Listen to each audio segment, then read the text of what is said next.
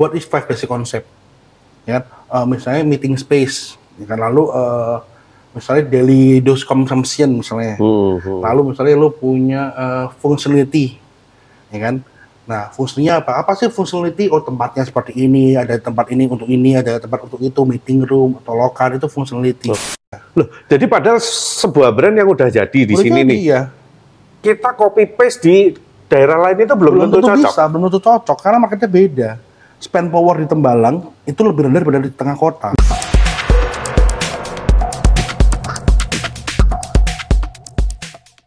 Oke, ini dia Ernest Kristoga. Ya, apa kabar, Ernest? baik ya Ya, ya, ya. Oke.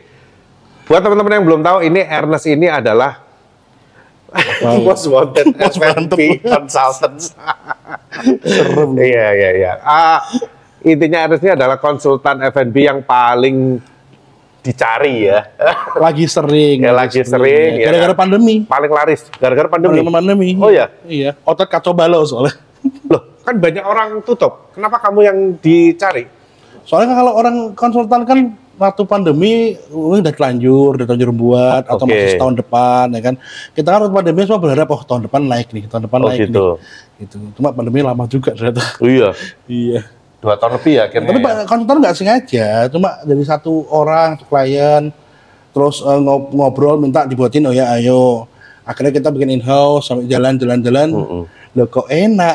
Loh, tapi berarti sebelum konsultan kan bikin outlet sendiri dulu dong ya, dulu. ah. awalnya memang bikin outlet, satu outlet sendiri sih semua di Semarang. Jadi kamu ini lebih ke coffee shop atau resto? Atau cafe? pertanyaan yang susah nih. Oh iya dong. Iya. Coffee shop bisa, cafe bisa, resto bisa. Tapi kalau kalau gua ya, kalau gua ya, eh coffee shop eatery. Coffee shop eatery, Eatery, ya? iya. Artinya gimana Cafe. coffee shop eatery? Karena gini, kalau coffee shop kan eh, versi gua lu ya, 70% lu jualan kopi, 30% jualan makanan. Hmm, hmm. Restoran 70% lu jualan makanan, 30% lu jualan minuman lah. gitu kan. Oke. Kalau coffee shop eatery, eh, gua mikirnya sebuah tempat yang bisa buat ngopi, bisa buat makan.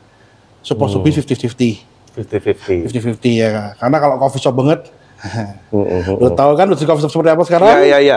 Nah, masih mau bikin coffee shop Nah, berarti lebih baik ini ya, dolo soto daripada coffee shop.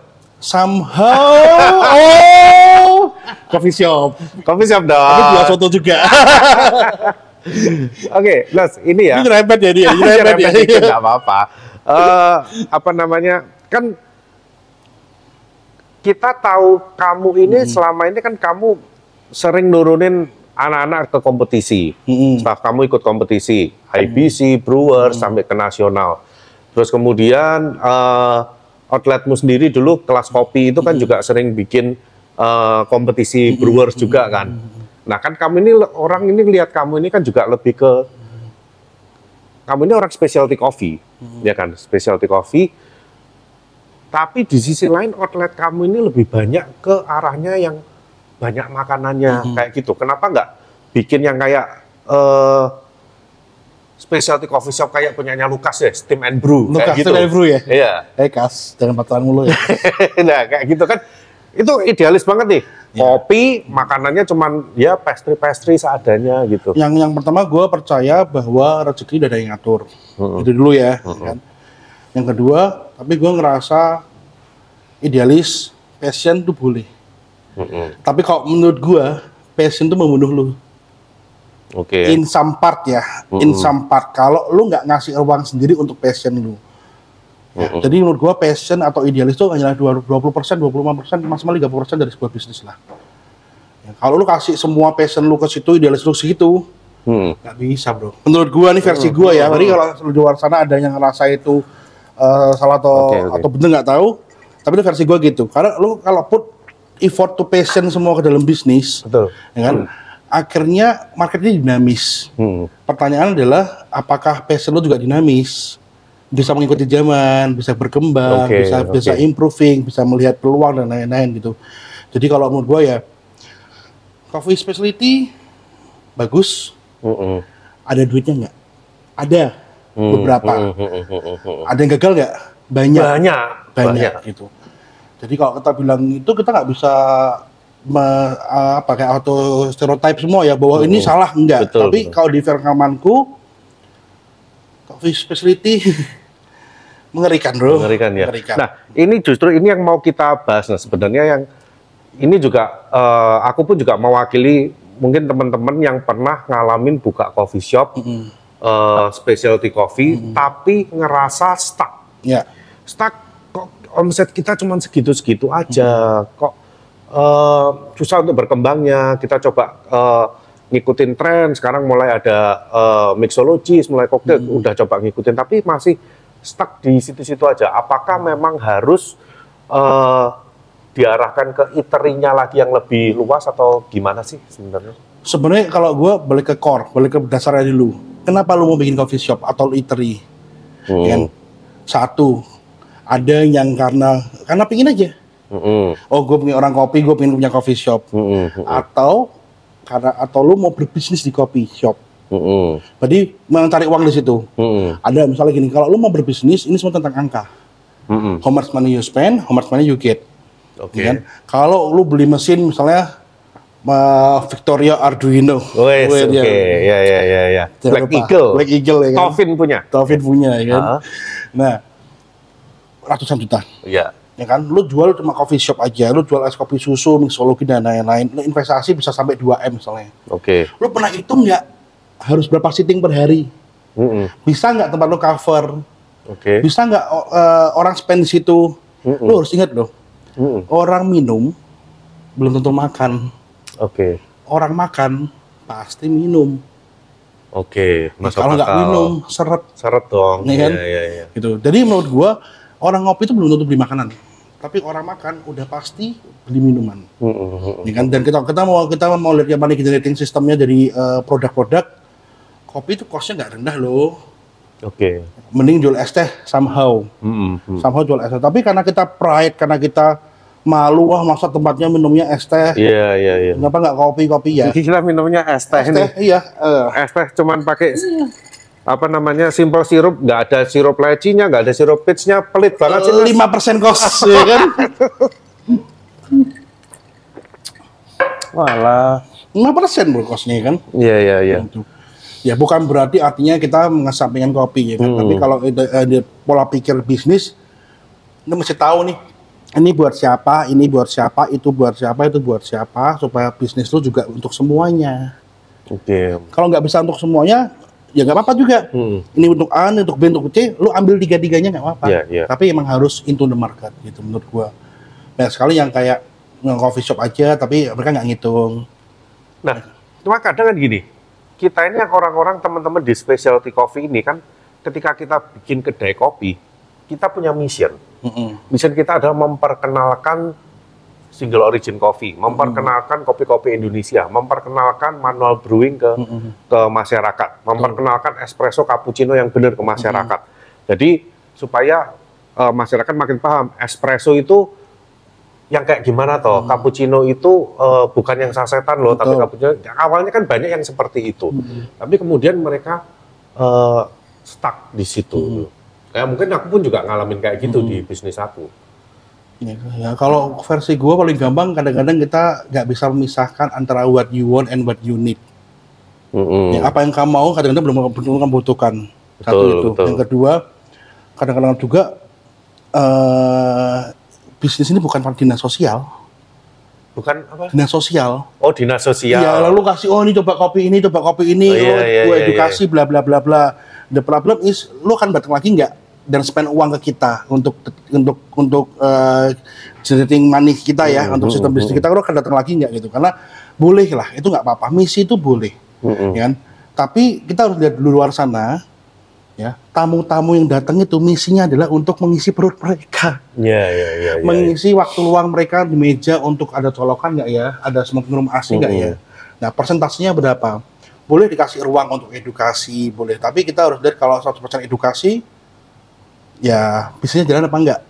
Gitu. Jadi kita memang kalau gua versi gue ya, lu kasih bagian deh. Kasih Oke, ruang lah oke, 20% untuk ini, 30% untuk ini ya kan. Hmm. Punya visi misi bagus, tapi visi misi nggak nggak nggak oh mengedukasi kopi Indonesia untuk customer Indonesia. Mm-mm. Itu which is boleh. Mm-mm. Tapi lu juga harus punya visi misi lainnya, ya. Oh, untuk menjadi keluarga buat tamu-tamu lainnya. Oke. Untuk menjadi tempat destinasi tamu-tamu yang misalnya mau bekerja, mau apa ya kan? Mau eh, nongkrong, mau meeting atau apa. Mereka juga punya kepentingan-kepentingan lain bahwa customer adalah custom. Dari kata-kata custom, mereka bisa maunya apa aja. Mereka punya kehendak bebas untuk untuk belajar bisa, bekerja bisa, mau bikin kopi bisa, mau makan bisa. Biarkanlah mereka menentukan juga. Iya, iya. Kita tinggal nyediain, mereka mau silakan. Mereka mau apa eh, yang kira-kira bisa kita lakukan, ya kita support, ya kan. Tapi jangan paksakan mereka untuk belajar. Nah, dari pengalaman aku nih ya, lebih dari 10 tahun aku buka coffee shop ini, waktu sidewalk gitu. Dari lebih dari 10 tahun ini kita eh, buka coffee shop ini, yang benar-benar customer yang datang, yang mereka datang mau belajar into ke kopi dan care sama kopi yang akan kita bikin, itu mungkin totalnya nggak nyampe 10% bro. Nah, Iya. kalau kalau kayak gitu, apakah bisnis coffee shop hari ini specialty coffee itu nggak menguntungkan? Sebenarnya kalau kita bilang bisnis specialty kopi nggak menguntungkan atau menguntungkan atau tidak, kita balik lagi ke bisnisnya. Hmm. Sebenarnya karena kopinya atau kakak karena people relationnya. Oke. Lu oke, kadang oke. datang ke hotel, lu kadang, wah gue punya connection Bladis Coffee atau people connection. Misalnya, oh karena lo ada di sana, Hmm, hmm, hmm. karena baristanya ada sini, ada ini siapa punya teman-teman nong- nongkrong kumpul di sana, anak-anak Hmm. komunitas di sana. Gitu kan. Menurut gua, coffee itu adalah satu perantara untuk people connection.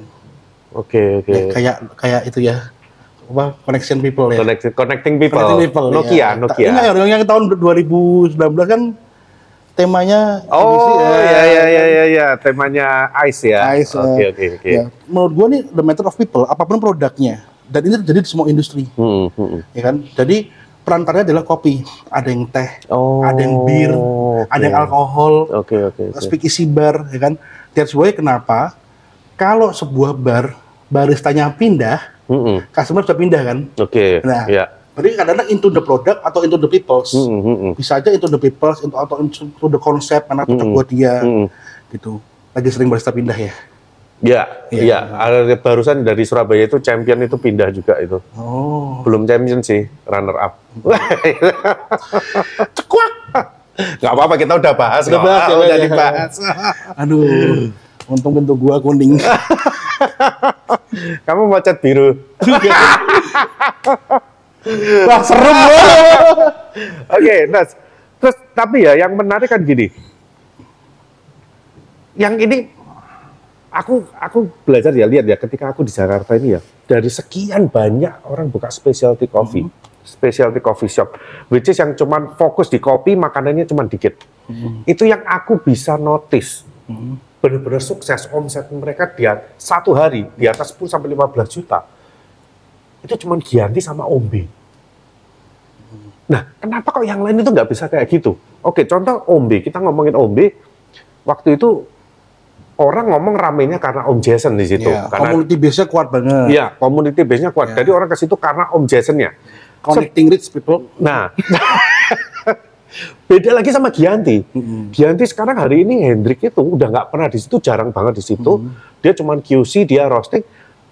Tapi mostly orang yang datang ke situ segitu banyak itu nggak ada yang kenal sama Hendrik. Culture. Dia berhasil membuat culture menurut gua. Hmm. Karena kalau kalau versi gua adalah pertama kali sebuah produk datang itu ya kita sebutnya kan bisa dibilang kayak eh, apa ya bisa dibilang tren, Hmm. ya kan? Kopi susu pertama kali coba kalau gua tahu kopi susu Oh, iya iya iya kan? iya iya Ya iya. kan?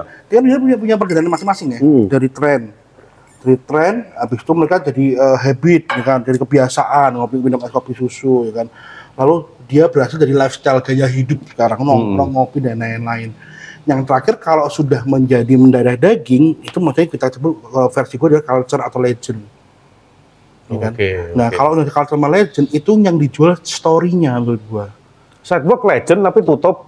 Mungkin buka lagi Karena nanti. begitu tutup udah jadi legend akhirnya. Karena udah tutup. akhirnya jadi legend. Tapi mungkin ada cerita yang dibawa kan, Ada cerita. kesan yang itu, yang yang Iya, berarti iya. buat banyak orang kan. Nah, itu yang nggak bisa dibeli pakai uang. Oke. Iya. Kalau menurut gua kalau kayak Gianti itu legend.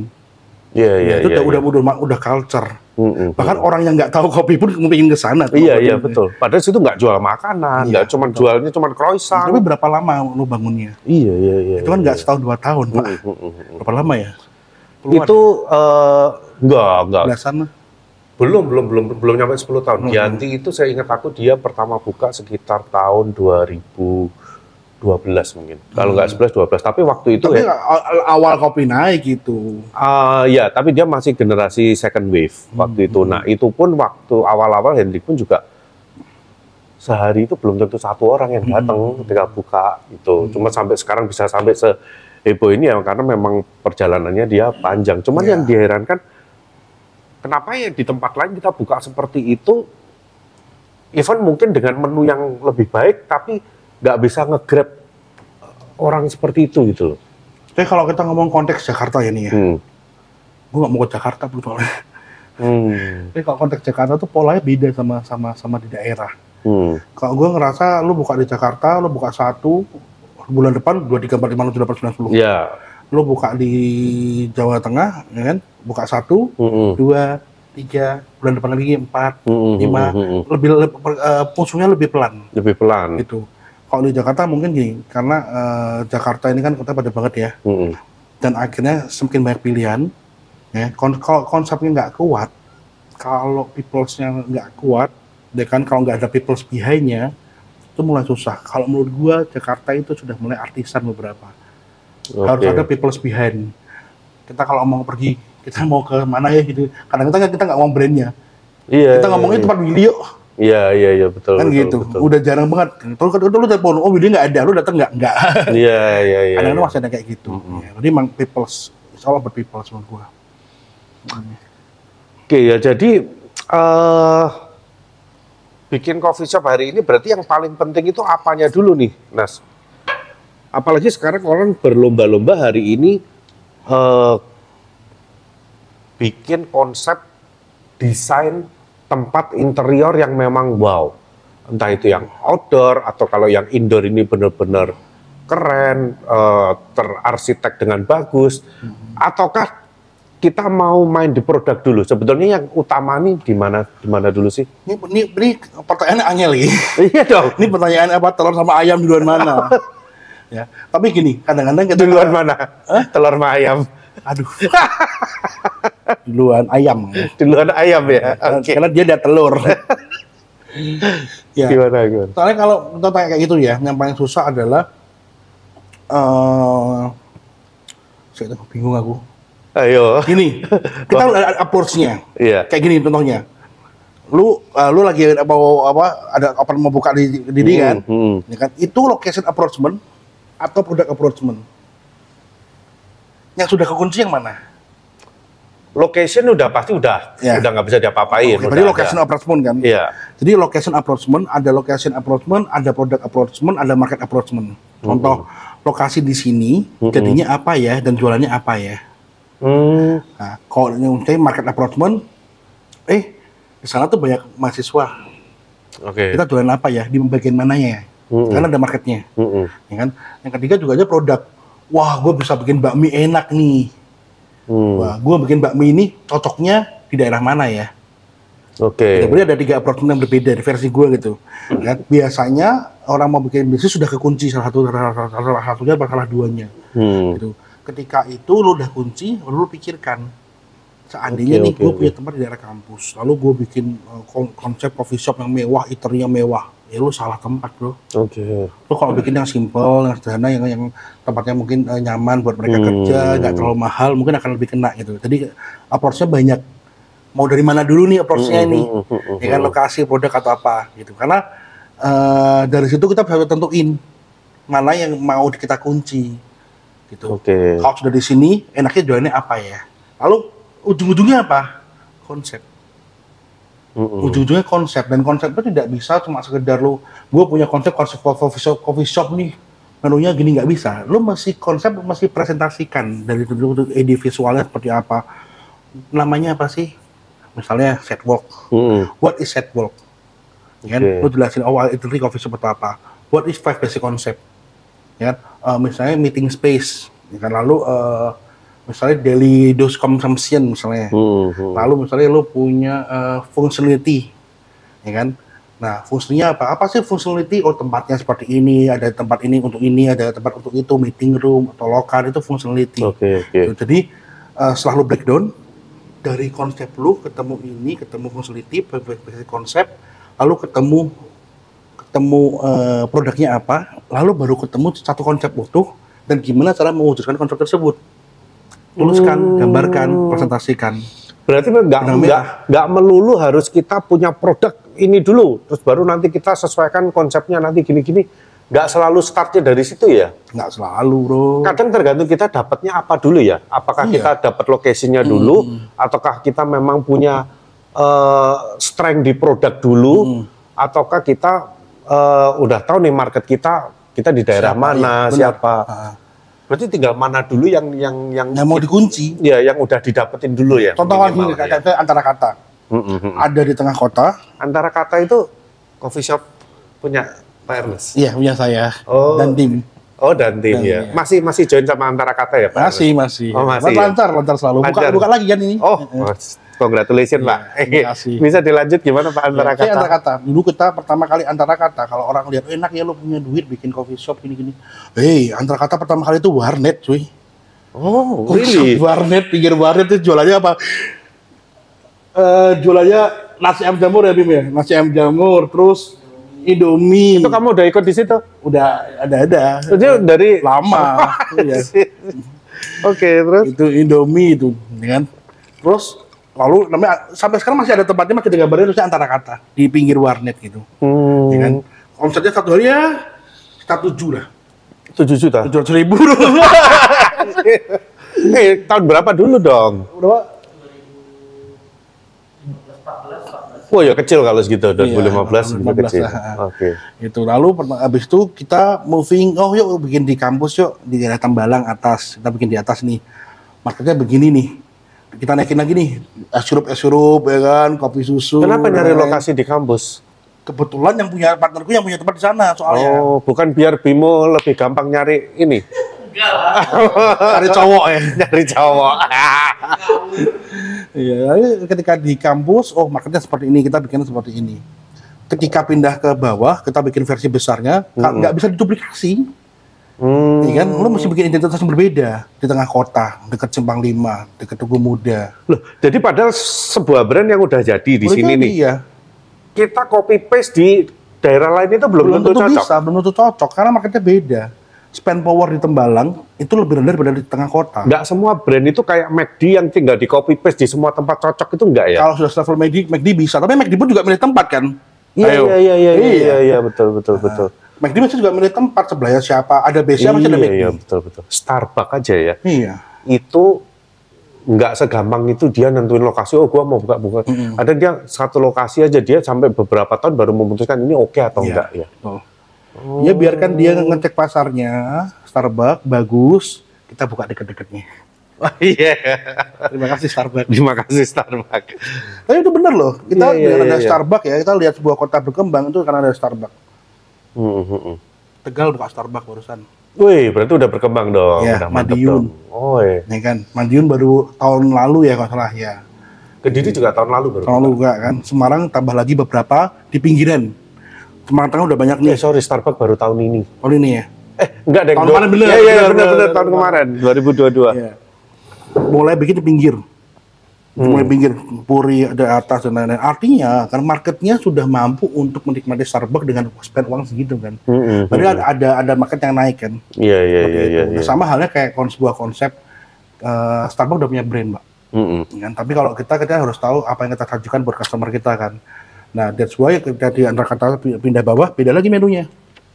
Oke. Lalu antar kata pindah lagi nih, bikin baru lagi di Tugu Muda. Gue punya satu konsep. Gue coba ng- ngubah eh, stigmanya coffee shop order di kasir. Oke. Karena gue merasa Kalau dulu kalau dulu kan ordernya di table. table. Hmm. Eh, nah, dulu dulu order di kasir. Ah. Ya, sekarang order di table. Oh, kamu rubah sekarang ordernya di Ah, table. Kenapa? Karena gue merasa bahwa family itu market yang bagus sekarang. Di setiap, setiap kota kecil itu market family pasti bagus. Gue nggak punya pilihan lain Iya, soalnya. Gitu. Nah, gue bikin table. Bener. Yang dulu 65 35 persen, 55 minuman, 70 persen minuman, 30 persen makanan gitu kan. Begitu pindah ke meja, naik loh sampai 50 Tapi kayaknya ini nanti ya, aku buka sidewalk ini nanti. Kita akan balik lagi ke dulu ordernya di table. Kemungkinan loh ya. Jadi kita siapin meja kasir nih, tapi kayaknya order tetap balik lagi kayak satu zaman dulu di table. Jadi tamu duduk ya udah mau pesan Karena, apa. karena menurut gua emang emang berbeda karakter customernya. Ya kan? Karena ketika karakter customernya berbeda, kita order di table yang datang family. Mm, mm, mm. Nah, beda lagi menunya kata yang baru. Oh, Karena sekarang gue pusing. Karena jadi jadi nggak punya standar. Kalau brandnya ada yang ambil atau ada kita franchise gimana, menunya bisa beda-beda terus semuanya. mm, mm. Nah, tapi ya ya ini dia tugas kita lah. Gimana cara kita membuat sebuah konsep yang satu-satu ABCD-nya sama, Mm-mm. tapi bisa EFG-nya beda. Iya, iya, iya. Gitu. Jadi memang kita lagi bikin ya kalau antara kata ya Korea sama tapi ada perbedaan beberapa. Karena emang harus ngikutin pasarnya. mau nggak Jadi mau. kalau memang kita mau buka specialty coffee shop yang cuman hanya mengandalkan 80% menu kita adalah kopi, 20%-nya adalah snack dan snack yang, lu, lain-lain. am- snack yang lu ambil dari luar yang cuannya cuma 10 persen. Iya, iya. kan? Itu high risk banget ya hari ini ya. Depend on your investment sebenarnya. Itu banyak quantity. Kalau lu spend apa eh, konsepnya memang capitalnya rendah, terus emang trafficnya tinggi, orang eh, come and go, come and go. Karena coffee shop seperti itu tuh staffnya kecil, Iya. empat orang bisa. Kasir, barista, ya kan, snacknya semua sudah sudah jadi, bisa, ya kan. Tergantung makannya. Nah, kalau di versi gua, kalau lu bikinnya eh, coffee doang, itu lumayan berat. Kalau trafficnya nggak tinggi. Custom online outlet di mana itu ya orang harus datang parkir itu itu different story lah. Iya, iya, iya, Kalau kalau di se- sebuah tempat yang trafficnya tinggi, contoh stadion misalnya, rumah sakit yang traffic selalu ada terus, mungkin bisa. Tapi mungkin juga nggak specialty juga gitu. Oke, oke, oke. Itu versi gua loh ya. Terus kalau mama teman-teman yang baru start mulai usaha sendiri main cuman manual brewing, manual brewing kayak gitu, gimana, Nes? Pertanyaan gue gini, ketika mereka bikin coffee shop, manual brewan, Mm-mm. ini mereka memang mau generating generating money, Mm-mm. eh, berbisnis atau tidak? Oke. Karena menurut gua apa pun yang kita lakukan selama kita happy dan kita untung untung nggak rugi Mm-mm, mm-mm. ya mau BP lima tahun juga bodo amat Iya, iya, iya. silakan that's yours Mm-mm. tapi kalau in the terms kita ngomong tentang bisnis konsep in the terms kita ngomong eh, kita pakai uang yang orang mereka mau uang kembali bro Hmm. gimana caranya tanggung jawab kita ya kan Tinggal yang mau dikejar apa nih ya Dikejar sebenarnya apa, buka itu ya. ya oh saya butuh uang 1 m coffee shop one manual brew semua idealis gua gini Ya nggak dapat juga. Iya. Gitu. kalau kalau nggak kekejar in the end lu akan mulai bikin makanan tuh di- dikit-dikit tuh Iya, iya, iya. Bikin iya, iya, iya. Ya, akhirnya apa? There is no second impression. To be honest for me ya. Mm-mm. Impresi impression kedua tuh cukup sulit untuk.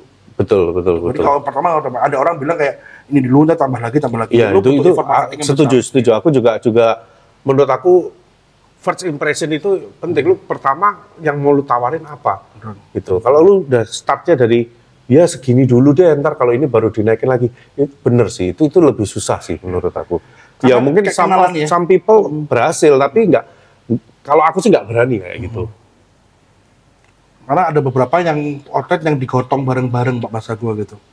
Misalnya gua ada promo apa temen lu banyak nih ya kan, tiba-tiba datang semua ke sana ngotong bareng-bareng tiba-tiba sudah terpublikasi. Mm-mm. Tapi ada orang juga yang, aduh influencer siapa nih ya? Iya, iya, iya, iya. iya. ya itulah pentingnya di pertemanan connecting people di di industri kopi ya Mm-mm, mm-mm. karena kalau lu opening tentang udah punya nama teman-temanmu baik banyak dan Pada itu mereka akan datang. publikasi dengan Iya, sendirinya iya, ya iya. kan? Ya kayak yang terjadi di Jakarta kan biasanya gitu. Semua openingan semua datang semua, iya. ikut posting semua gitu. itu influencer yang paling aktif loh pak Iya iya iya iya. ya kan marketnya sama ya kan Ya, cuman ya ya gitu kadang kadang nggak nggak berhasil di beberapa tempat karena memang segmennya bukan dari orang-orang kopi itu. Iya, gitu. betul. Segmennya beda. karena gini menurut gue ya semua orang akan semua akan pada berlabuh pada F&B pada akhirnya Hmm, hmm. lu bisnis apa nih ujung-ujung punya punya kafe lu bisnis Iya apa iya ujung-ujung betul betul kafe, betul. kan gitu. Sekarang lagi ngetren banget loh. iya apa di Sem- daerah Semua orang F&B loh. klien gua daerah us Wih, Kediri. Kemarin aku nanya sama eh, jadi waktu itu aku podcast sama ini eh, dia yang punya akun kuliner eh, untuk Instagram ini dia eh, kliennya banyak banget. Dia pun cerita eh, lima tahun terakhir ini itu memang perkembangan F&B di Kediri luar biasa. Apalagi sejak ada Gojek sama Grab ini. Wih, yang dulu orang nggak pernah dagang makanan sekarang dagang makanan semua gitu. Makin banyak tuh. trennya berubah pak. Hmm, hmm, hmm, gue mana habis lihat satu ada satu uh, video di Instagram gitu ya. Kadang-kadang kalau kita di sekarang tuh zaman zaman sekarang kita masak di rumah. Hmm, itu kayak wasting time hmm. lu masak di rumah lebih mahal lebih murah. Hmm, lebih mahal sih, Mahal kan, lebih iya. mahal sih. kata orang mendingan lu makan di luar ya kan? Tapi gunakan waktu lu untuk untuk masak itu untuk kerja. Hmm, jadi memang zaman sekarang mendingan lu gojek lah atau apa lu, hmm, lu spend waktu untuk lu bayar gojek itu ternyata lebih murah daripada lu masak di rumah gitu kan? Orang dulu kan masak di rumah gitu Iya, sebenarnya gini, kalau kita masak di rumah, kok beli di pasar murah ini kadang kan kita bikin itu kan kalau dihitung cost per porsinya itu akan lebih murah sih sebenarnya Iya. sih. Cuman karena kita sisanya banyak ah, cuma karena kita ketika kita belanja bahan, kita mikirnya mau dimakan sendiri, kita akhirnya beli bahannya yang mahal juga. Itu loh jadi masalah. dan sisa ya kan Ya, sisa, sisa kebuang kan kadang Iya. gitu. Jadi sekarang solusi yang memang paling aman sebetulnya yang memang resikonya tidak terlalu tinggi memang harus ada makanan berat ya. ya sebenarnya kalau gua lu masih tahu lu bikin apa karena bisnis model bisnis konsep itu Cuman harus sesuai sometimes ya kalau kita lihat coffee shop coffee shop yang baru sekarang nih ya, mereka punya tempat bagus nih Nes. Kalau aku lihat nih, Mm-mm. tempatnya udah oke nih.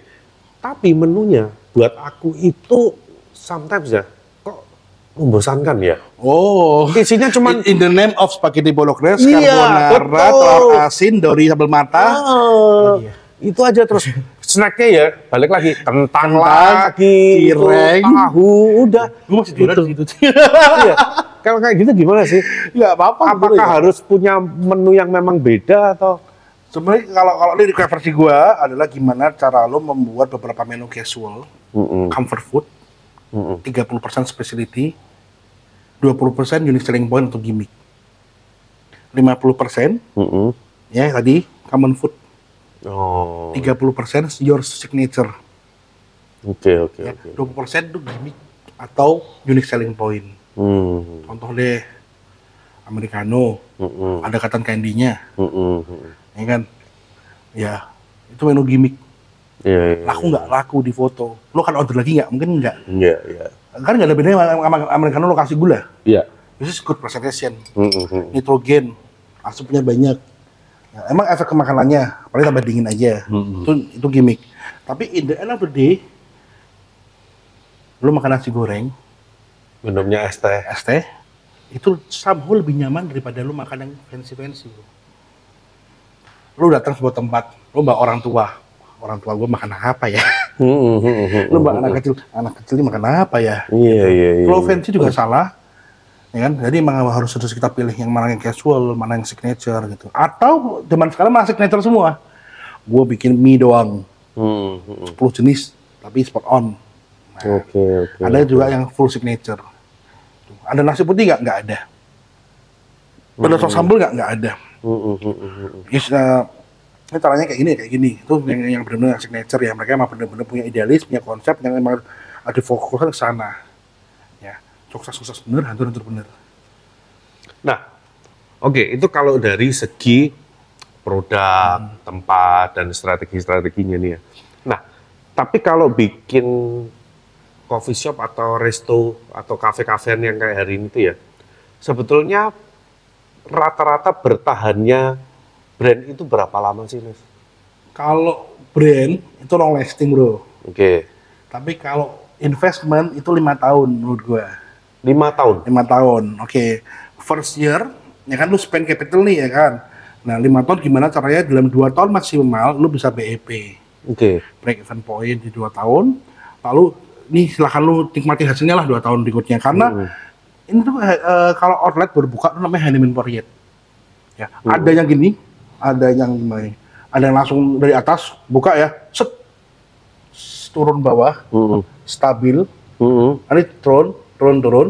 Ada yang dari bawah, sepi, hmm, sepi, orang tahu, naik ke atas, set. Nanti orang udah udah period, turun, hmm, stabil, hmm, turun, turun, turun. Yang biasa terjadi yang Ya, mana? Dua hal itu itu akan terjadi. Kalau Hmm. itu, itu pasti terjadi. Restoran kayak apa pun bisa terjadi. Ya. Eh, jeleknya adalah kita nggak tahu stabil berapa. Ya kan? Kalau misalnya oh 10 juta udah stabil, ya, Hmm. itu target lu segitu. Lu mesti punya target kan.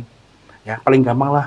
Kalau 10 juta per hari dikali 30 sama dengan 300 juta. Mm-mm. 300 juta kalau lu bisa ambil profit 30 persen, Mm-mm. ya kan sama dengan 90 juta per bulan. Mm-mm. 90 juta per bulan kalau lu mau kali uh, 90 juta per bulan lu investasinya berapa kan kan gitu Mm-mm. ya kan kalau uh, BEP 2 tahun kali aja 24 Oke. ya kan jadi sekitar 2 juta 2 M lah ya, jadi kalau lu bikin bisnisnya 2 M omsetnya 10 juta itu masih bisa sebenarnya kalau 2 tahun lah ya tapi bagusnya 18 bulan sebenarnya Oke. ya 18 bulan ini 1,18 bulan jadi ya sekitar 1,6 M ya mungkin ya lu kalau investasi 1,6 atau 1,7 M itu minimal omset lu 10, 10 juta Per hari per ya. hari. Dengan catatan, lu bisa ambil 30% profit bersih. Nah, logika berpikir seperti itu, lu masih punya. Nah, Iya, tapi iya, kalau lu tanya sama orang lain, pasti beda lagi. Versi mereka beda lagi. Betul betul betul. Gak apa, pasti biasanya beda-beda. Tapi rata-rata lima tahun itu yang paling ideal ya. Tahun, karena di tahun keempat, tahun kelima lu renovasi bro. Oh iya iya iya. Ya, soal sofa apa lima tahun udah mulai bapuk semua. Mesin juga ya, ya mesin ya. Berarti lima tahun itu paling nggak ada biaya untuk investasi Iya makanya kita bilang ya. di tahun keempat, that's why kalau lu sewa di mall, Mm-mm. tahun kelima gratis kan. Di tahun kelima kan 4 tahun. Oh, I see, sewanya lu DP, sewanya dibayar 4 tahun sampai tahun kelima gratis. Karena tahun kelima ini tahun paling berat sebenarnya kalau lu nggak renovasi. sebenarnya. Tahunnya udah berubah juga. Karena kalau nggak renovasi ya kasihan customernya juga Bisa- ya. Atau menjadi legend. Ya harapannya seperti itu kan. Mm, Tapi mm, mm. pasti lu pengen renovasi lah. Siapa pun pasti pengen renovasi. Oke oke oke menarik menarik. Wah susah juga ya. Kita mau bi- bikin kecil-kecilan salah, kita mau bikin langsung gede juga risikonya juga tinggi. Hmm. Ya semua ada caranya lah. Selama selama planning lu tepat, lu bisa membedakan antara what you want sama what you need.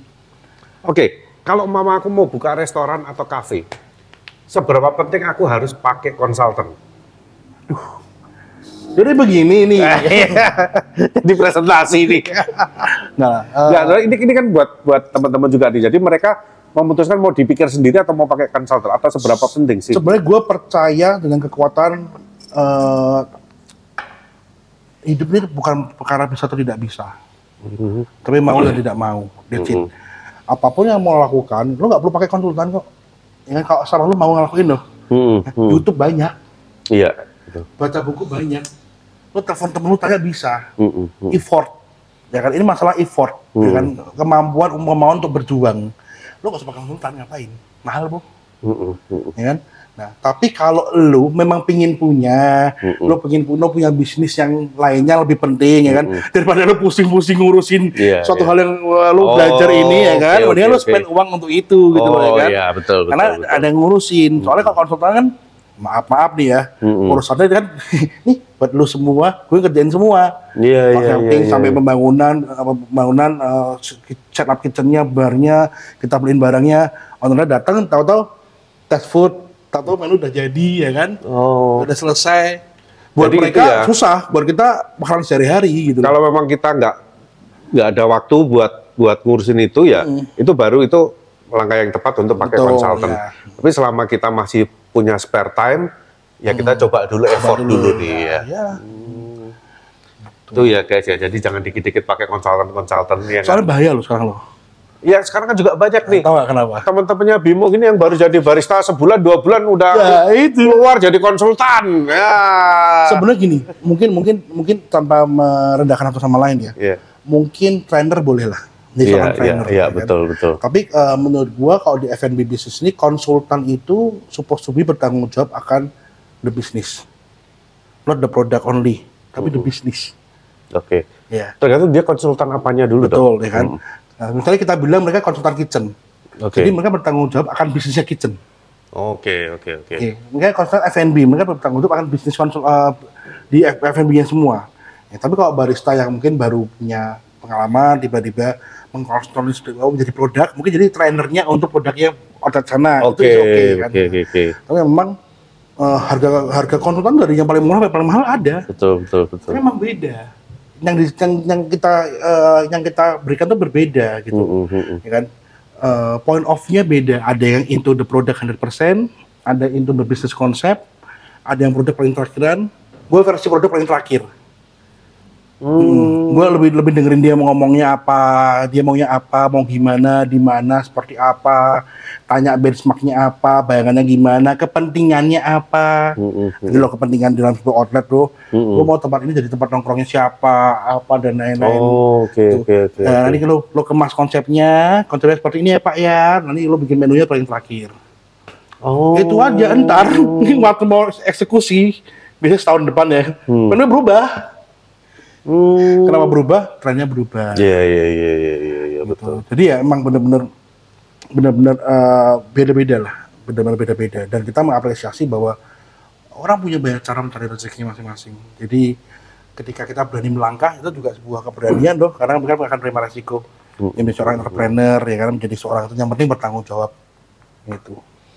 Ini dari tadi kamu nggak ngerokok on cam kenapa sih? Eh, ngerokok. Oh. Iya iya iya iya iya iya. Paham paham paham saya itu. Jadi udah ganti ya. Lebih sehat ya Pak Ernest sekarang Iya. ya. Pantes dulu pakai Ecos kan. Iya. Ecosnya lagi habis nih pakai Ecos. Oh Lumia itu ya. Iluma. Eh, Lumia. Iluma, Iluma, Lumia. Lumia taman No-. No- Nokia. Nokia. Ngobrol serius-serius mulu dari kayak ya. Serius lah, kalau ngomong sama sekolah- Pak Ernest ini kita nggak bisa. bisnis ya. Iya loh, Iya. justru justru ini kesempatan kita ketemu ini kita mau gali lebih banyak supaya supaya podcast saya ini ada isinya, ada bobotnya gitu loh Biasanya Pak. gibah-gibah. Iya, Ini mau gibah siapa sekarang ini? nggak ada Pak. Saya takut Pak Gimana di Kediri apa di Semarang ini Pak. Nah, tapi Semarang ini sekarang mulai banyak champion ya. Kemarin di eh, regional apa itu mengalahkan banyak daerah-daerah itu banyak yang dari Semarang. Ya sebenarnya kan Makin berkembang masih- nih barista Semarang nih. Ya kan Ice League kemarin ya, ya, ya ada kemajuan, ada kemajuan. Tapi eh, visi besarnya belum kesampaian. Visi besarnya apa nih? Gue cuma pengen punya satu piala buat Semarang, satu aja. Belum empat, ada ya? Belum empat lagi. Di BRC Nasional empat. Ke IGS empat lagi ya kan. Mhm. Terus udah yang paling paling paling ngehe, ya, paling ngeselin banget ya. Mhm, mhm. Tahun itu dulu empat gak dapat piala. Oke. Tahun kemarin empat dapat piala. Masa toh? Iya kan? Ada pialanya? Satu enam piala semua kemarin. Oh, aku nggak tahu nih. Aku Nasional kira kan cuma enam satu, dua, tiga doang. Piala semua kan enam besar piala semua kemarin. Wah. Iya, bener.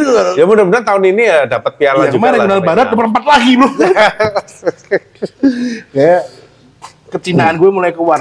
Empat kan jelek katanya kan. Ya si ya kan. Si. Mati nanti Mati, kalau ya. si terus nih. Jadi planningnya apa nih supaya bisa bawa piala nih? Mau mencetak kayak kalau- boleh lagi? jujur udah mulai nggak seambisius dulu ya. Hmm. Nggak seambisius dulu. Cuma kalau gue lebih ke into the people, di mana anak-anak mau mau mau menjajaki ke step berikutnya, mau melihat dunia lebih luas. Kita lebih membuka ruang dan diri untuk orang-orang yang mau berkembang. Ya, tapi memang kenyataannya ya dari sekian banyak barista itu kita memang nggak bisa memaksakan eh harus into ke competition kayak gitu. Nyatanya juga banyak yang nggak peduli, memang nggak merasa merasa itu bukan suatu hal yang penting untuk eh di visinya mereka gitu. Ini loh. udah menarik nih. Hmm, apalagi nih. Emang dapat duit berapa sih barista? Kenapa? Dapat duit berapa? Dapat duit berapa? Heeh. Jadi barista tuh uangnya berapa? Eh Sensitif nih. prosesnya panjang. Gue takut salah ngomong sebenarnya nih. prosesnya panjang. Nah, setuju. Nah, kalau kita nggak bisa ngarepin begitu jadi champion terus langsung Benar. oh ada yang nawarin oh gaji dua kali lipat ya belum tentu Benar, ya. belum kalau lu cakep lu bagus looksnya Kenapa harus cakep bagus? Nah, karena itu nilai jualnya gitu loh Kalau pinter nggak, Badi? pinter itu orang bisa belajar Oh, cakep, cakep nggak bisa ya? nggak bisa itu udah bawa dari sana gitu.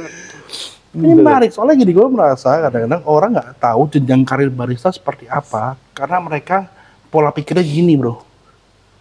ya Gue belajar kopi, kopi, kopi, kopi, kopi, kopi. itu itu itu pondasinya itu pondasinya Ya, tapi semakin ke atas, semakin mengerucut. Dan sekarang ya iya lihatnya dong. Contohnya kan kalau mau jadi kayak Fikir Harja, mau jadi kayak Muhammad Aga, mau jadi kayak Isman, ya kan prosesnya panjang. Tapi startnya dari apa ya? Dari Betul. dari pondasi Nah, itu, dari kopi pertanyaannya itu. adalah setelah mereka juara, ya kan, apakah skillnya kopi dan itu kepake untuk menjual diri mereka menjadi besar? Iya dong. Iya, Kepake ya kan? dong. Ya, tapi kalau mereka nggak punya pola komunikasi yang baik, Nah. nggak bisa posting, nggak bisa marketingin diri, nggak bisa being profesional, Eh, in the end sampah. bro. contoh nih ya, contoh. Mas Anto, Ireng. Dia itu nggak ada skill untuk speech. Komunikasi dia agak susah orangnya karena low profile banget, ya High kan? profit, low profile high profit. Iya kan. Tapi dia memang tidak bisa memarketingin dirinya sendiri. Tapi akhirnya yang memarketingkan dia Teman-temannya. itu orang lain. Nggak pribadi yang baik. Iya, karena orang oh ketemu dia gini-gini orang ngomongin dia akhirnya- Wahyu. Nah, Ya. kayak gitu. Wahyu ya bacotnya masih boleh lah kalau Wahyu. Bye bye. Maksud maksudnya ya kalau kita ada dedikasinya di situ terus menerus menurut aku sih chance-nya makin terbuka lebar. Tapi kalau kamu eh, ibarat kata dalam tempurung di situ terus ya kamu nggak ke mana-mana ya orang susah tahu kamu gitu loh. Balik lagi ke tadi ya masalah itu ya hari pribadi baik dan lain-lain Hmm. eh, kemampuan berpikir dan lain-lain ya kan banyak sekali barista merasa menjadi champion adalah sebuah jalan untuk mereka sukses Oh iya belum belum, belum jaminan. ya kan? belum tapi jaminan. kalau lu nggak menang apakah lu bisa apa lu nggak bisa sukses nggak banyak orang belajarnya arahnya lebih ke arah gue pengen jadi barista yang bagus produk produk produk produk tapi juga ada soft skill lainnya Iya. gitu loh, yang harus lu pelajari leadership Iya. Paling Accounting. paling gampang kita kalau aku nih ya paling ngasih contoh paling gampang itu Vicky. Vicky itu nggak pernah di nasional tuh dia jadi champion loh. iya Dia selalu gagal di penyisian atau di apa. Tapi kan dia tahu cara menjualnya diri gimana itu loh, iya kan? ya kamu nonton loh podcast utama iya iya Vicky, iya iya kan? lu ngomong lu ngomong gagal-gagal gue nggak nyeplos itu loh ya kan Siapa yang gagal? udah apa siapa siapa siapa? ya benar benar benar ya dia nggak nggak pernah eh, sampai level tertingginya Iya. ya iya Tapi kan dia memanfaatkan skill dia yang karena lain. soft skillnya dia untuk ngobrol Hmm. untuk untuk jualan dan dia oh ini nggak semua orang memiliki kemampuan untuk dicintai orang lain pak menurut gua Vicky itu memiliki kemampuan untuk dicintai pada orang lain Hmm, hmm. walaupun setelah kenal nggak tahu juga Nggak, dia dicintai banyak orang kok. Ya. Iya. Apalagi sekarang udah menemukan cintanya yang baru dia. boleh ya begitu ya udah nggak apa-apa kok. Udah mau dipublish kok. iya tapi memang memang gitu Jadi ya kalau barista barista yang sekarang kalau kalau aku ngomong champion banyak sekarang banyak dan mereka semua berhasil pertanyaannya adalah barista barista yang masih bekerja di outlet dan lain-lain bro sisi kan. Jalannya banyak sebenarnya ya kan? Lu bisa mulai dari konten lu bisa mulai dari bikin suatu hal belajar suatu hal ya kan? Sampai pada akhirnya manajer itu menurut gua salah satu step dari seorang eh, barista. Mm-mm. lu dari bar bar helper. Gue sampai bingung kalau di kitchen ada gini helper ada eh, lalu eh, cook lalu ada demi chef ada sous chef ada chef de cuisine lalu ada F&B manager Chef ada de party. chef de party ya kan itu ada naiknya barista pak Ya. yang baru di bar itu ya kan? Junior. itu barista itu. Junior. Muhammad Aga juga barista kan Iya. sama sebenarnya. bukan itu paling ya bar helper junior barista senior barista Head- head bar, head bar. Nah, menurut gua adalah manajer leadership kemampuan untuk berbisnis juga jadi salah satu uh, pola pikir mereka untuk mencapai ke titik tertingginya ya. Iya, iya. banyak yang berhasil kok banyak dapat investasi ya kan Iya, ada yang iya, dapat iya. Dan kemudian koneksinya kan juga ketika kita levelnya makin naik kan koneksinya akan berubah. Nah, ada juga eh, yang baik kita bahas lomba tadi kan. Bahkan lomba, Mm-mm. lom- selesai lomba, berangkat deg-degan, lomba bla bla bla bla, selesai lomba langsung pulang. Udah tau nggak mungkin lolos, nggak datang pengumuman. Iya, iya, iya, Padahal iya, iya, iya. sebenarnya poin tertinggi adalah gimana cara lu ketemu sama siapa, Betul, ngobrol, betul, ngobrol, betul, betul. ngobrol, connection, belajar sama siapa gitu gitu. Itu itu menurutku hal yang sangat penting Harusnya menang nggak menang besok pengumuman tetap datang, Datang. masih ngobrol sama yang lain, deliberasi yang lain. Iya, sama kita ngejuri coba berapa yang kita iya, deliberasi iya, iya, betul, betul. Nggak semuanya ikut deliberation. Ya. Loh, eh, karena deliberasi itu buat buat juri juga deg-degan kadang-kadang karena kita eh, pertanggungjawaban kita terhadap terhadap eh, score sheet ya. Mm-mm. Tapi ya selama ini yang datang paling cuma tiga empat Iya, iya, nggak semua. Iya, padahal Nggak banyak yang tahu nanyain. Kenapa mereka di DQ? Iya. Tuh yang kalau kita DQ kan paling-paling serem tuh. Mm-mm. Maksudnya kita harus tahu benar alasan DQ kenapa, jangan sampai kita juga salah gitu kan. Ya, ya di situ eh, mereka juga harus belajar nggak melulu tentang menjadi seorang champion aja. Iya. Ujung-ujungnya carinya pengakuan sosial takutnya. Betul, betul. Bahkan ketika deliberation itu kan kesempatan yang Langka. eh, peserta yang selama ini nggak pernah komunikasi langsung sama judge akhirnya bisa communication, bisa ngobrol, akhirnya orang-orang jadi notice oh ini si barista ini yang pernah ikut di kompetisi ini. Kalau nggak kita begitu selesai kompetisi lu pulang ya kita lupa sama kalian gitu. Karena yang di- yang mereka dapat dari judge itu kalau dibungkus sama mereka, Dibungkus. dibungkus, mm, ilmunya Kayak di klub aja main bungkus-bungkus. nggak mudeng aku. Ah, iya iya iya. Bapak itu kan nggak pernah saya aja yang bungkus. Iya, Terus gimana? Kalau eh, ilmunya bisa dibungkus, ya, kesalahannya apa ya kan? Next time dia bisa menyalurkan hubungan orang lain. Betul. Ada juga beberapa yang yang coachnya juga juri misalnya ya kan, Mm-mm. dapat coach coach kenal lah. Ada beberapa orang yang lomba minta bantuan di coach oke, Mm-mm. kan? Ternyata ternyata dengan cara menjuri, Mm-mm. lu juga bisa bantu orang lain tanpa lu sadari, lu tuh juga meningkatkan kualitas-kualitas di daerah tersebut. Betul, betul, betul. Iya. Tuh, jangan jangan sungkan-sungkan atau segan-segan membagikan ilmu kepada teman-temannya yang lain. Gitu. Karena ketika ada satu champion aja dari satu kota, misalnya satu kota apa gitu, satu, satu champion aja, itu kualitas temen-temennya itu naik semua. Karena bang standarnya sudah lihat, oh ada role figurnya ini, mainnya kayak gini. Mm-mm. Otomatis yang masih mainnya jelek, dia akan naik, Ikut, naik ke iya. atas. Gitu. Dan itu kan maksudnya ke daerah. Iya, Kita dari betul, Indonesia betul. besar sekali kan. Gitu. Iya, iya, iya. Efeknya besar pak itu pak. Berapa menit, Bim? Coba dicek. Ini kan lama nih. Gitu. Dari 54 menit. 15, 54 menit. Kita close dulu lah, Nas ya. Soalnya ngobrol sama kamu ini enak banget, jadi bisa nggak kelar-kelar nih. Kalau kalau diterusin bisa satu jam lebih. Oke, kita ah, mungkin terakhir ada yang mau kamu sampaikan lagi tentang bisnis F&B ini? Atau mau buat barista-barista? Ya kalau gua adalah ya, mungkin lebih ngomong masalah passion ya. Mm-mm. Memiliki passion atau idealisme itu boleh, Mm-mm. tapi jangan sampai membunuh lu secara perlahan. Oke. Gitu dan lu mesti tahu membedakan antara what you want sama what you need dalam, dalam melakukan apa pun itu. Kalau di konteks gua adalah berbisnis, jadi bisnis F&B. Lu boleh memberikan ruang lu untuk memberikan apa untuk Indonesia atau apa untuk industri kopi, tapi lu juga harus hidup dengan Iya, cara iya. lu sendiri. Oke. Jadi jangan lu tentang kopi, tapi jadikanlah kopi itu sebagai sebuah kendaraan lu, ya untuk jadi lebih besar, menjadi lebih sukses, jadi lebih berperan dalam industri, Hmm. ya kan. Tapi lu sendiri juga harus hidup, Iya, dan lu iya, sendiri juga iya. harus bahagia, Oke. ya kan. Nah, menurut gua eh, idealis, passion bisa membunuh lu, manfaatkan idealis sama passion dengan bijaksana, dengan baik, dan lu akan ketemu bahagia cara lu sendiri nantinya. Iya, iya, iya. Dan untuk yang Gila. mungkin butuh konsultan, Iya, bisa hubungi nomor di bawah. Nanti kita masuk tulis di description ya IG-nya Pak Ernest Enggak, ya. lagi penuh bro, penuh, penuh, penuh, penuh. Penuh sampai dua tahun ke depan nih ya. 2023 penuh. Aduh. Oke Nes, thank you banget Terima ya kasih. udah meluangkan waktu buat podcast ini dan dikasih pinjam tempat juga di sini. Sukses terus buat usahanya. Oke, teman-teman kali ini memang topiknya memang agak berbobot ya dan eh, mudah-mudahan bisa sangat bermanfaat buat teman-teman yang mau buka usaha, mau bikin kedai kopi atau yang lain-lain. Jadi ini bisa jadi referensi yang cukup baik buat teman-teman.